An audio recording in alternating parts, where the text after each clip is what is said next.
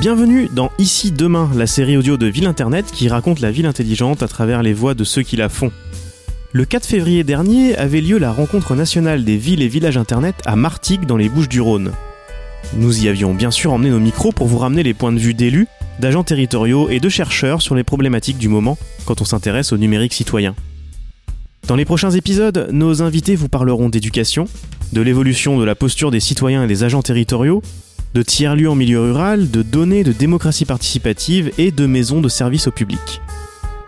En cette période préélectorale, nous avons également interrogé les participants sur le rôle de l'élu au numérique, présent et à venir dans la prochaine mandature. La tendance chez les élus est bien résumée par Magali Marsin, élue déléguée au numérique des Abîmes en Guadeloupe. Transversalité, c'est le mot en fait. Ça résume tout. Et de toute façon, tous les services sont touchés par le côté numérique, le courrier, etc.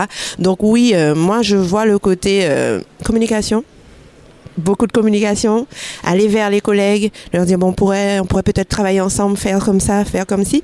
Et, et c'est surtout ça, c'est travaillons ensemble. Travaillons ensemble.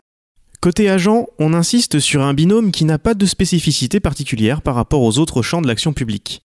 Romain Roca est d'INSI de la ville de Martigues.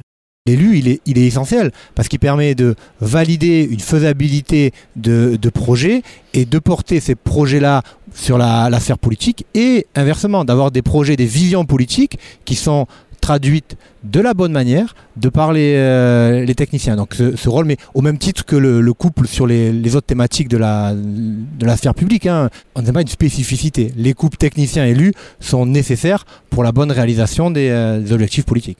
Enfin, même dans les petites communes comme Lavoncourt, en Haute-Saône, 310 habitants et 4 arrobas ville internet, une prise de conscience s'opère sur ce sujet. Écoutons son maire, Jean-Paul Carteret. Alors je ne vous cache pas, que depuis ce matin, j'ai pris une décision. Si je suis réélu, j'aurai un adjoint au numérique. Nous avons l'exclusivité de cette information. Ah ben ça, ben, vous êtes les premiers. Parce que depuis ce matin, je me dis, c'est moi qui m'occupe de ça, mais le maire, il fait tout, vous le savez, dans les territoires ruraux. Une commune rurale, le maire, c'est 24 heures sur 24, euh, à portée de baffe, comme on dit, hein, d'accord, à portée d'engueulade, à portée de... Et je me dis que si on veut aller de l'avant dans le numérique, il faut avec les jeunes générations qu'on ait quelqu'un qui s'occupe de ça, pas exclusivement, mais en partie. Retrouvez ici prochainement les enregistrements de notre plateau radio sur l'événement. Six épisodes réalisés grâce au soutien de la métropole Aix-Marseille-Provence. Abonnez-vous à Ici Demain dans votre application de podcast favorite pour ne rien rater.